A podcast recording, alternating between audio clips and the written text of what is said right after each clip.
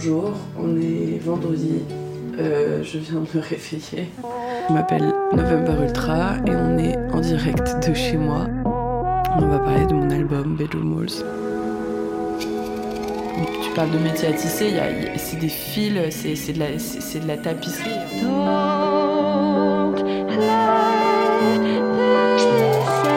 Dans le métier à tisser de Bedroom Walls, un podcast original consacré à la naissance de l'album de November Ultra, lauréate du prix Joséphine des artistes 2022. November Ultra retisse les fils de Bedroom Walls avec Bénédicte Schmidt.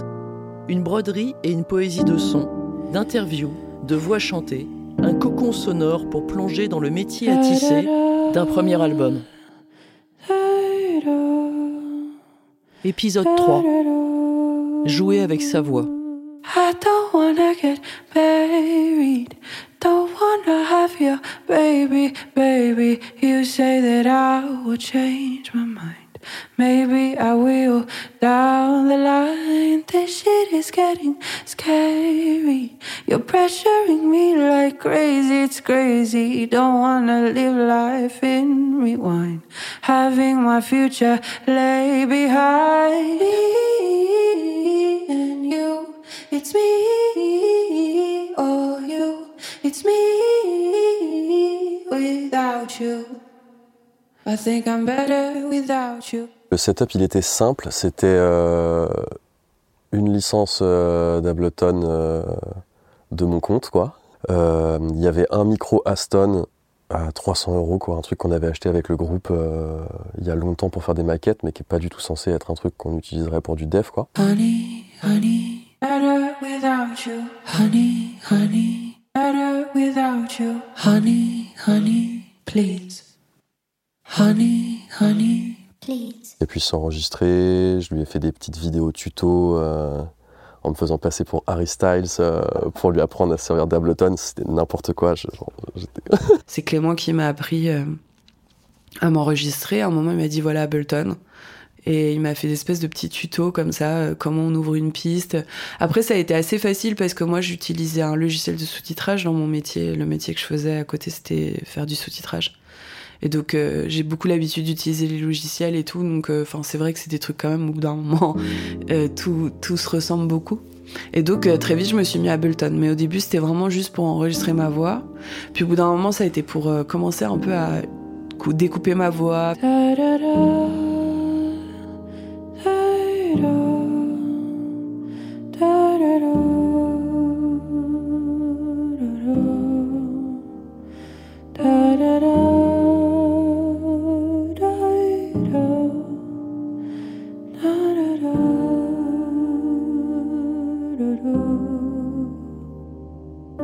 I'm kinda lonely, but I'm hardly all alone. I'm very homely. but got no place to call my own. Cause when I'm all alone. L'enregistrement des voix, ça a été vraiment euh, des essais et des devoirs. Par exemple, donc moi j'avais un, micro, je me souviens plus vraiment de la marque euh, de mon micro, je l'ai là-bas, mais. Et, et, et, pour moi, par exemple, j'aime beaucoup quand j'ouvrais beaucoup le micro et je le mettais loin de moi. Et donc en fait, ça me permettait un, euh, ça me permettait d'avoir vraiment toutes les aspérités de la voix. Euh, donc il y, a eu une réalité, par exemple, genre sur Fade, j'avais très envie, sans le savoir vraiment, mais je me suis rendu compte en essayant que en fait quand je chantais Fade et que je mettais mes mains autour de ma bouche et donc autour du micro, en fait ça, ça faisait un espèce d'effet radiophonique que j'aimais beaucoup parce que ce que je raconte dans ce morceau, c'est justement euh, cette idée de message vocal, de de dire euh, la personne me répondra plus parce qu'en fait je répondais jamais aux messages et tout ça. Et, euh, et donc ouais, j'ai déjà texturé à partir de la prise. My mind is spiraling. I'm staring at my phone, but you won't call because I stopped answering. This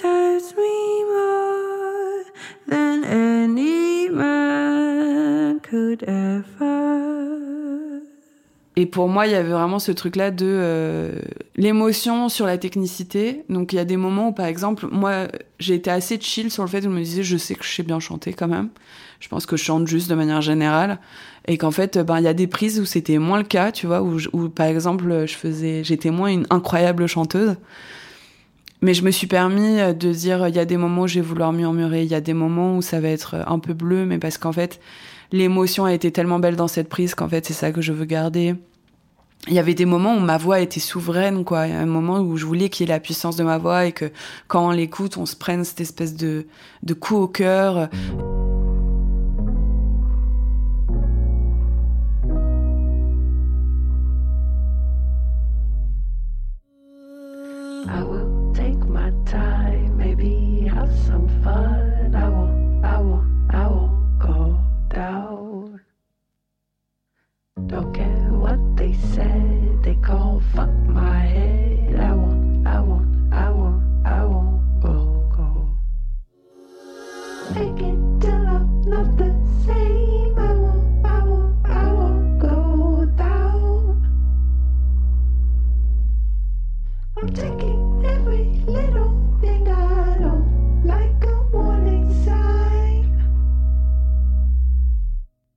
Et puis à un moment, on se voit avec Clément au studio. Il me dit. Euh, je crois qu'il y avait d'autres personnes qui avaient entendu un peu les démos de l'album. Il me dit Comment ça se fait que moi je l'ai pas entendu? Je veux entendre ton album et tout. Et. Euh, et puis c'est mon frère à ce moment-là, enfin Benjamin et Clément, quand t'as un groupe avec quelqu'un. Et Clément, il peut être très dur. Euh, c'est un truc qui est compliqué et en même temps que j'adore chez lui parce qu'en en fait il va pas dire que c'est bien si c'est il trouve pas ça bien. Mais en même temps du coup s'il dit que c'est bien c'est que il trouve vraiment que c'est bien. Donc en fait il y a, y a, un espèce de truc un peu euh, à double tranchant mais que qui est super précieux surtout dans le métier qu'il fait qui est trop important. Mais du coup j'y allais un peu en mode oh là là s'il aime pas mon album ça va être quand même dur pour moi parce que bah t'as envie que les gens que t'apprécies et, et dont la vie compte euh, aiment ton album quoi quelque part et, euh, et c'est drôle parce que j'avais tous les morceaux, je me disais c'est des démos. en fait, c'est drôle parce que les démos, en fait, elles ont pas bougé et c'est devenu l'album que c'est devenu. Mais à ce moment-là, je me disais, ah non, mais c'est pas assez bien pour que ce soit des vrais morceaux et tout ça. Et en fait, je lui fais écouter l'album et je me souviens du moment où lui, il a changé il, il m'a regardé, il fait, c'est incroyable. C'est le passage entre le manage et Monomania. Donc moi, je lui fais écouter dans l'ordre que j'ai dans ma tête et euh, très vite le track listing. Et c'est vraiment ce passage-là où il fait, oh et là, il me dit, mais c'est un... Et là, en fait, je le vois vraiment dans ses yeux, mais genre les paillettes de, genre, de se dire, euh, oh là, attends, elle est en train de faire un, sacré album, quoi. Et, euh, et, je pense que ça m'a fait du bien. Et en fait, très vite, ça a été euh, euh des vrais questionnements, mais très vite, alors que c'était pas sûr encore que ce soit lui qui mixe. Mais il m'a dit, tu sais, ce qui serait trop bien, hein, c'est qu'on vienne dans ton appart et qu'on, et qu'on enregistre les réverbes de ta chambre, les réverbes de ton salon et qu'en fait euh, les réverbes qu'on mette dans l'album, enfin, ce soit spatialisé de, de sorte à que ce soit les vrais quoi. Et, euh, et en fait la façon dont il a commencé à, analyser le mix et à chercher, euh, c'était tellement la même façon que j'avais eu quand j'ai fabriqué le, mon album que je trouvais que c'est, pour moi c'était logique que ce soit lui quoi je me voyais pas et je pense que tant mieux aussi parce que c'était la personne je pense après moi qui a le plus entendu ma voix dans sa vie quoi parce que comme on a eu quand même deux EP ensemble il avait édité euh, tout, toute ma voix puis c'est quelqu'un qui sait exactement ce que j'aime. Juste avant ça moi j'avais des expériences de mix où ça avait été super dur pour moi parce qu'on mettait des espèces de longues réverbes. J'avais l'impression de pas reconnaître ma voix j'avais l'impression à nouveau qu'on avait voulu faire de moi quelqu'un une personne cathédrale et pas une personne maison. Et moi je suis une une femme maison comme Louise Bourgeois. Il y a un truc un peu. Euh, et, du coup, ça facilitait plein de choses parce qu'il y avait euh, un impondérable qui était que Clément et moi, on se connaissait depuis 2013 et qu'à un moment, on est en 2019. Et donc, en fait, c'est quelqu'un où en fait je le rencontre, mais j'ai pas besoin de faire tout mon historique musical. Et. Euh, et là, en fait, on entame un des plus longs, un des plus longs mix de sa carrière, je pense. ça a été vraiment le plus, la plus, le plus long. Le mix aussi, ça aurait pu prendre deux fois moins de temps, quoi. Mais on a mis quasiment un an, je crois, pour, euh, pour mixer l'album. Mais en fait, en vrai, il y a plein de fois où euh, elle venait au studio, en fait, juste on parlait toute la journée, quoi. Parce que, euh, parce que en fait, c'était pas le moment de mixer tel ou tel track. C'est pas un truc euh, qui, est, qui, est, euh, qui, est, dit tout fort, mais c'est un truc où elle et moi on le savait quand on était là, c'était genre bah vas-y raconte-moi ta vie aujourd'hui. Euh. Et, en fait ça fait avancer aussi sur le reste quoi parce que parce que c'est un truc de communication quoi. Et il y a des jours où, il y a des titres par exemple où, où moi j'attendais quoi. J'attendais mais des fois pendant des mois quoi. En me disant non non lui c'est pas maintenant quoi.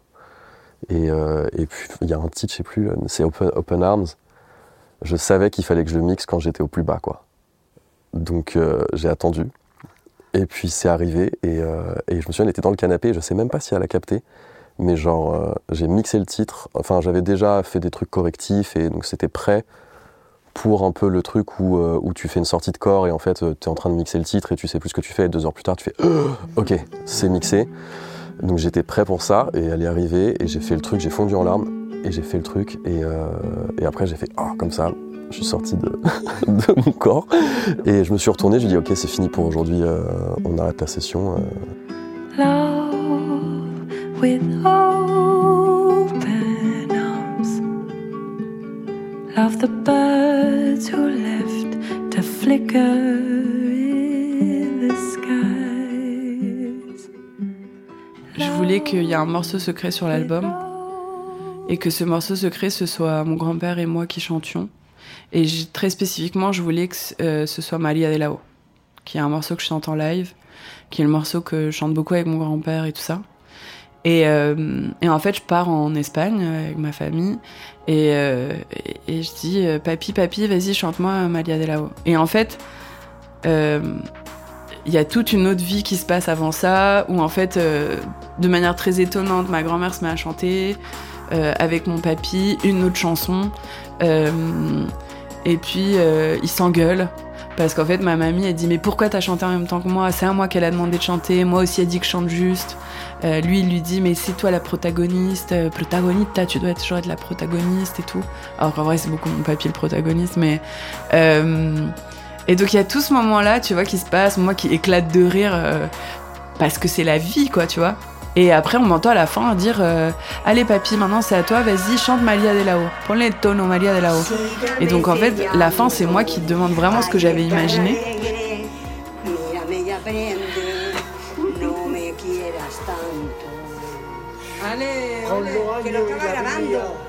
¿Es que estaba grabando? Claro. Y por eso te hacía así, te engañara, que me estaba grabando a mí. Ay, ay la protagonista. Te lleva la...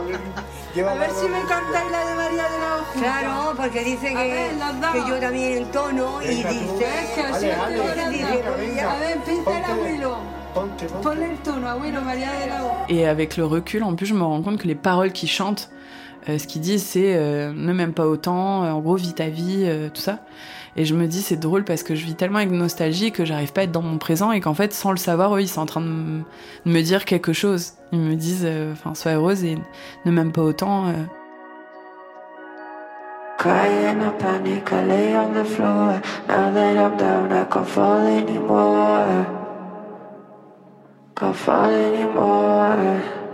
Une des choses qu'on s'était dit, c'est j'ai envie d'aller euh, parcourir des endroits de ma voix que je connais pas euh, parce qu'en fait, ça fait tellement d'années que je chante que j'ai une façon très à moi de chanter, mais qui du coup est très confortable aussi. Et donc en fait, j'avais envie d'aller chercher des voix qui ne l'étaient pas. Donc par exemple sur Monomania, d'un coup c'est devenu des voix très monstres.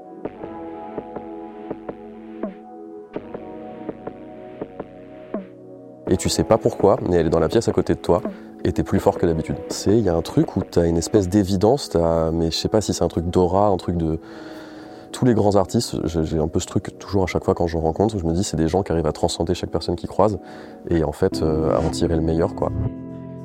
Je pense qu'il a été très respectueux de mon travail et il a accepté que ça prenne le temps qu'il fallait, il a accepté euh, plein de choses que je pense que plein d'autres personnes n'auraient pas accepté parce qu'elles ne me connaissaient pas et parce que et que et, que c'est ça qui a fait aussi que l'album est devenu ce qu'il est devenu. Parce que je pense qu'il comprenait qu'il fallait pas me brusquer ou que peut-être, en fait, ça marchait pas comme pour d'autres albums, quoi, quelque part. Dans le métier à tisser de Bedroom Walls, un podcast original en cinq épisodes, enregistré et réalisé par Bénédicte Schmidt, réalisatrice musicale et ingénieure du son. Produit par Avalon pour le prix Joséphine des artistes. Ne manquez pas l'épisode 4, Les mains habiles, les cœurs amis. Nos remerciements appuyés aux intervenants. Poppy Fusée. Anzi, Nicolas Mantou, Lucas Eschenbrenner aka Fellower, Clément Roussel, Eva Méchan et bien sûr Anova qui nous a offert les portes de sa chambre. Ce podcast est réalisé avec l'aimable autorisation de Hollywood Summer Records, Universal Music France, Division Virgin Music et d'Universal Publishing.